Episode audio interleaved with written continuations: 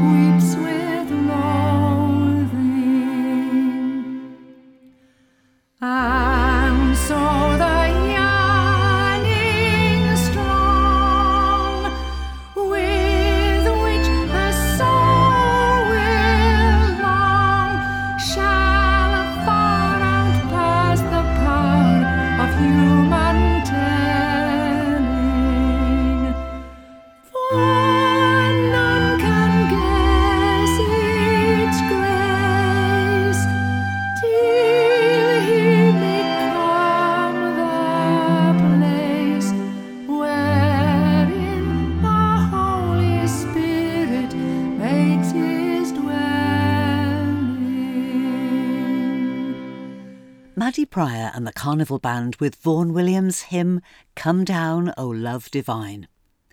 I'm sure that, like me, you've been deeply moved by the various commemorations of D Day earlier this week.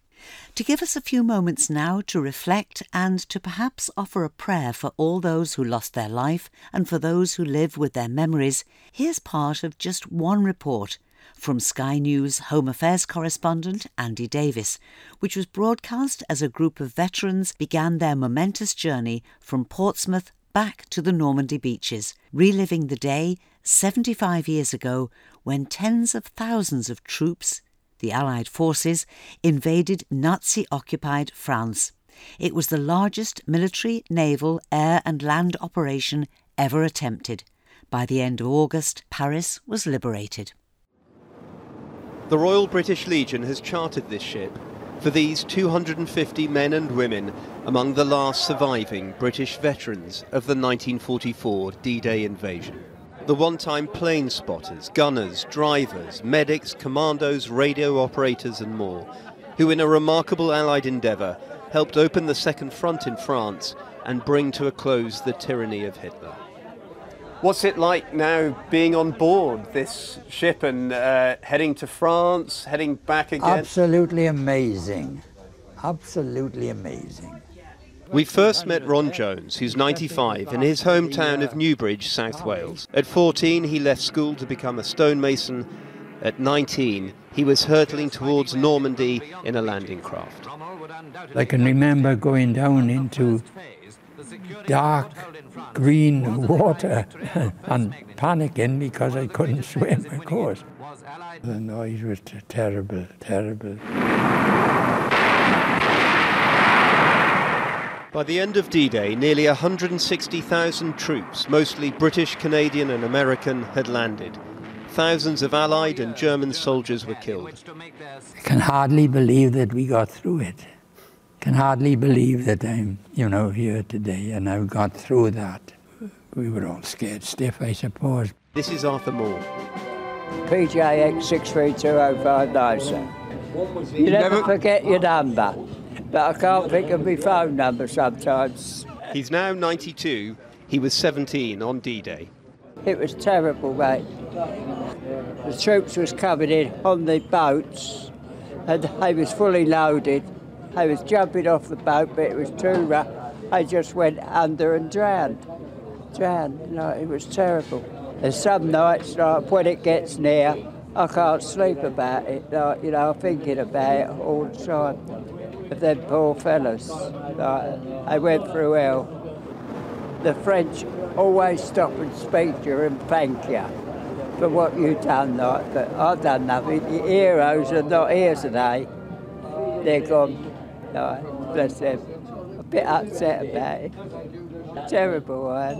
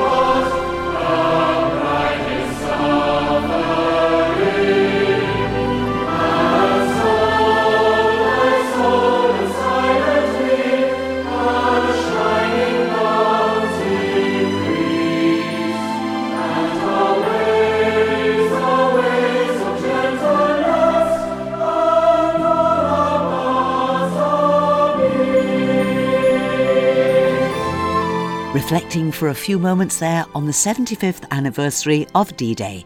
I Vow to Thee My Country was by the Wallingford Parish Church Choir.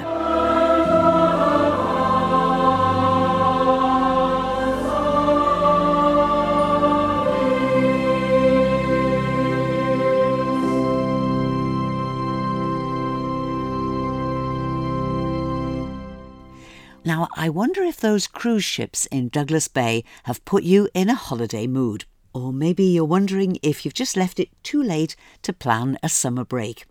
Well, David Doricott, who with his wife Alison runs the AFD group of companies, could have the perfect solution. For some years now, Alison and I have been on the board of directors of a company called Spring Harvest Holidays. Now, before everyone groans and remembers Spring Harvest, the conference, Spring Harvest Holidays opened in 2003 as a holiday on the west coast of France. And uh, it's been a delight over those years to uh, see thousands and thousands of people coming and just put a bit of space in their lives, enjoying some good French culture and some French food and a bit of French sunshine, and really just be rather than having to do all the time. Now, the amazing thing is, of course, that in that space, God actually manages to get a word in edgeways onto our busy lives. And there's been some amazing transformations taking place. And let me tell you about one of them. Uh, inevitably, some families bring the kicking and screaming teenager who doesn't want anything to do with Christianity or God or in, in complete rebellion, don't really want to go with mum and dad, but they're dragged along. Uh, last year, we had uh, the first occasion where one such teenager who came to us in the early days came back as one of our speakers for the adult program. And I think that's a real result. So, this person not only had their life turned round, they set it on track and they came back to serve the rest of the guests on our very lightweight spiritual program. But uh, there he was. So, what kind of a holiday are we talking about here? Uh, the holiday park is uh, about four kilometres uh, inland. Notice the uh, switch to metric measurements there. So we're four kilometres from the beach on the River Vie, which is rather interesting because if you know your French, that means it's the river of life. And we have about 160 different types of uh, emplacement, emplacement in French. Some of them are mobile homes. Think very high end static caravan. We have four gîtes and we uh, have uh, luxury tents and standard tents, and people can bring their own tent or mobile home. So we, we can provide a wide range of accommodation but once you're sighted, part of the joy of the place is the community, and you know the it's day two, and the communal barbecues are wafting wonderful, delicious smells through the hedgerows, and uh, people are starting to interact, and the kids are filling up the pool. In fact, the kids are our best ambassadors because once they've been, they make friends and they drag mum and dad back year after year every year on the feedback forums they say we feel this is a really safe space and we try to make it as safe as we can. It's an enclosed space but we don't have machine gun nests and we don't have barbed wire entanglements so uh, we obviously have very high standards of uh, safety precautions and fire precautions and all the other things you need. We're really running a small town if you think about that number of people in in one place. You can take this at the level that you want. If you wanted shall we say a fairly economical holiday then you could take all your own camping equipment and just have some space. Yes, and people do that, and they transition, of course, don't they? They uh, they come with their uh, their tent on the back of the trailer, and they see the alternatives, and they aspire to them. Yeah. And maybe in different life stages. We've been running the place now for 15, 16 years. You know, sometimes people are coming back as empty nesters, and they can afford a little bit more comfort. Yeah. Now you mentioned about the, young man who come back as a leader. The site stands as a great four-star campsite in the Vendée, and and that's a national standard. So we're in the in the top echelon of of similar sites in that area. So you could just rock up and just have a relaxing holiday, and some do, and particularly people who are involved in Christian ministry just want to relax and lie on a sun lounger and read a book or, or do nothing else. But there's a lightweight spiritual program. There's a morning sort of thought for the day and an evening all age worship for half an hour, three quarters of an hour, which you're free to join in or not. And part of the freedom to join in or not is why people can come who are really that fussed about that, but just want a, a, nice, relaxing, high quality holiday. But it's interesting how many people drift into some of those things, particularly the last Sunday when there's a huge bring and share they close off the uh, the site road entrance, and the fellowship in that space is just wonderful. Lots of things to see and do if you do venture outside the spring harvest site. It's an interesting area. It, the Vendée is a wonderful. It's very flat area, so don't go if you're looking for hill walking holidays. It's more like Holland in that respect. But uh, yes, it's a major tourist area of France. Uh, loads of people from Paris move there for the holidays. Lots of attractions, the usual sort of water parks and theme parks, and some big sign Lumiere. Funnily enough, though, the kids tend to around the pool and the swimming pool with its flume and uh, and all the activities on site tend to keep a lot of families uh, not very far away. How can we, we find out more, David? It's really easy. Springharvestholidays.com. You can Google it. You can look at TripAdvisor and see the great reviews, or you can uh, look on the website. You can book online. Or uh, one of the things we found really helpful is our customer service team. You can speak to real human beings who understand what you're trying to achieve and will give you some ideas about how to do it. We've tried every possible route. Alison and I go different ways, different times. And in fact, it's, it's even quite easy to get to from the Isle of Man because EasyJet fly from Gatwick, which is one of our main feeder airports. So uh, you could be there same day as you leave the Isle of Man, or you can take it more leisurely and perhaps uh, drive down more slowly and uh, make the journey part of the holiday too, as quite a lot of our guests do. And a reminder of that website address, it's springharvestholidays.com. Also on the website is the phone number. If you'd prefer to have a chat rather than book online, you can request a phone call and a member of staff will ring you to help you plan your holiday. And here's the first mention of something really special happening in September. Spring Harvest is coming to the island. Spring Harvest Local is an evening of heartfelt worship, inspiring teaching, and an opportunity to pray for the empowering of the Holy Spirit. Led by a Spring Harvest team, the evening has the potential to transform us and our island. Over the coming months, there's going to be lots more information about this very special evening, which will be at the Mountain View Innovation Centre just outside Ramsey. But for now, save the date. It'll be on the evening of Tuesday, September the 17th, and keep listening to praise for interviews, music, and everything you need to know to make the most of this very special event.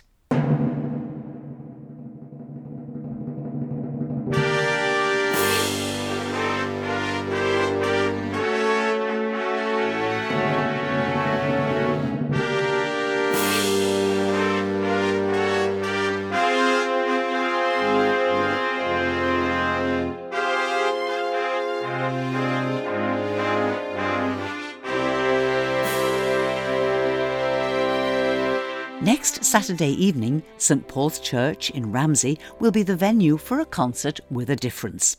It'll begin with music by harpists Krista McCartney, Jessica Stanley, and Lucy May Liney, and singing by the Youth Arts Centre Choir. After interval refreshments, Charles Guard will present his own work, The Legend of St Maughold, a story told in words and music. Charles joins me now to tell us more. Good morning, Charles, and welcome. Good morning. Thank you very much. You're reprising, in fact, a work that you created and was premiered with the Isle of Man Symphony Orchestra in the Royal Hall of Villa Marina in December of last year. And it concerns the legend of St Maughold. Now, before we talk about next Saturday night, let's talk a little bit about the work itself. Was this a, a special commission or something that, as a Manxman, you just really wanted to do? It was both, actually. I was very flattered to be given a commission by the orchestra. And years before, I had done Peter and the Wolf. I was the narrator and the orchestra played, and I enjoyed that so much. So I said to the conductor, Maurice Powell, I wonder if there's anything else out there that we could do like that. And the only thing we could think of was Nellie the Elephant or something like that. And we didn't think that was terribly appropriate. So I said, well, I'll write something. I will narrate the story of the legend of St. Maughold and put the orchestra behind it. And that's what we did. To start the story, we have to go back in time.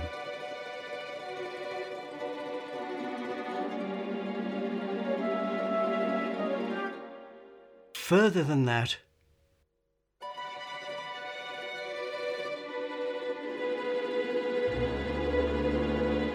No, right back to the 5th century.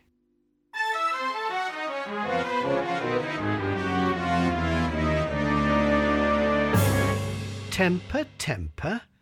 Charles, would it be true to say that you're not taking an entirely serious look at the life of St Maughold?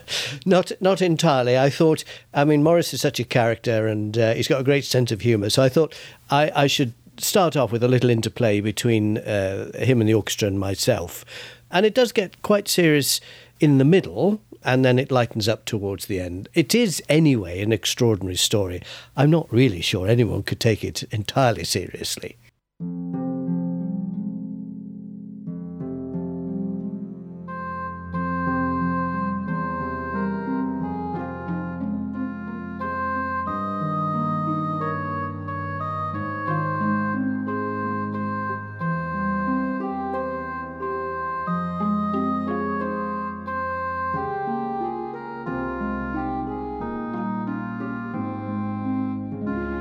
Time, Ireland was a pagan country. The light of Christianity was barely seen, and there were robbers and murderers and sheep stealers and tax dodgers and all sorts of bad types. And one of the worst was a man who lived in the north of Ireland, and his name was McCool.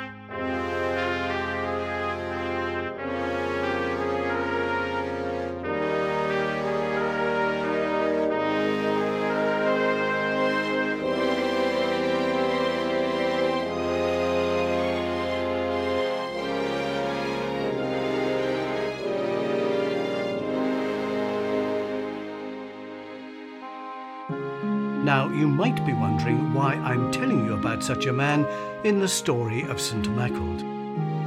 Well, the extraordinary thing is that this tyrant, this thief, this murderer, this robber was St. Maughold. Before he became a saint, of course, and this is his extraordinary story.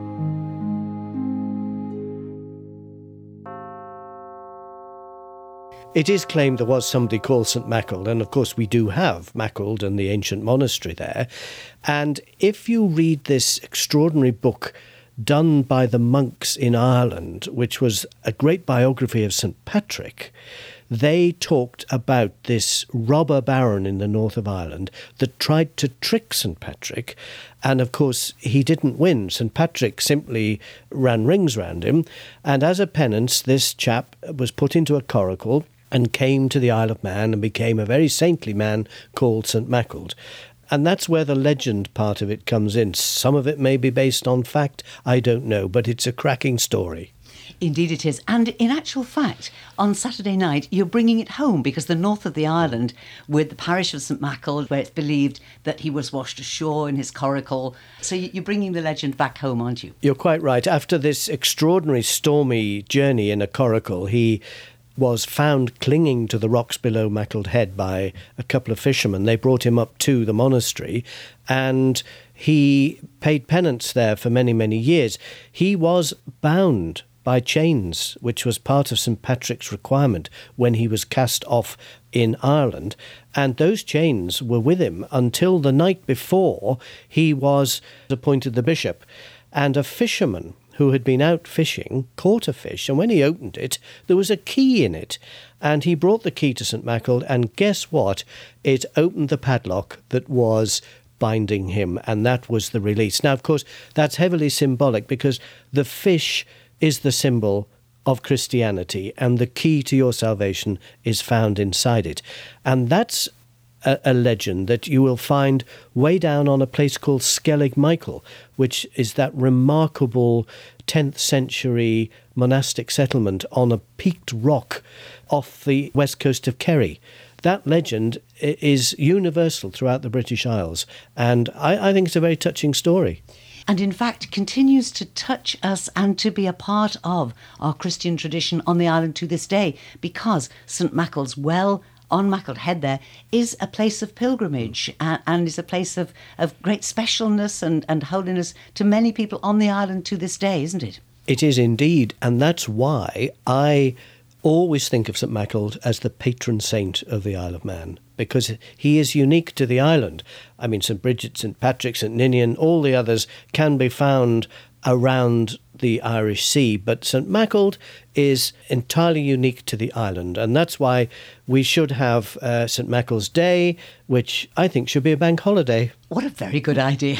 Now, coming back to next Saturday night, you're going to be in St Paul's Church, mm. and this legend of St Maughold is going to be reproduced in the second half of the concert. Now, sadly, you can't persuade the, the entire Isle of Man Symphony Orchestra to come up to St Paul's Church, delightful as that would be. But by miracles of modern technology, you're able to reproduce the soundtrack to this, and you will be narrating the story again. When you wrote it, did you hope that it, it would be able to be scaled down to performances just such as this? No, I didn't. But when I first composed it, which was a year ago, it was during TT Week last year, I made all the sounds using my computer here with samples and various bits of electronic wizardry to try and make it sound like a real orchestra so that when I presented it to the chairman and to Maurice the conductor, they came round here, they'd get an idea of what it would be like if it was played like a real symphony orchestra. And they were happy with it, which was marvellous. So then I orchestrated it with the full score for the orchestra. But it's this recording of my samples that will be playing in the background, and I will be doing the narration live. So sadly, it won't be the Isle of Man Symphony Orchestra, but I hope it will still give an idea of the work. Charles, I'm sure that it will. St Paul's Church next Saturday night, that's the 15th of June. It's a half past seven start with free admission and some refreshments afterwards and an opportunity for people to meet the composer and uh, also to make a little donation to church funds if people so wish. Looking to the future, Charles, is there anything else you'd like to do of a similar nature on your notepad for things to do? There are quite a few things on the notepad. Works I would like to write, yes. It's just getting round to it because you know, like you, we're all doing lots of different things. And I found hunkering down during TT week last year was really good. I didn't see anyone, I didn't do anything, I just wrote. And you need to do that. You need to become totally involved in it. Well, here's to TT week 2020.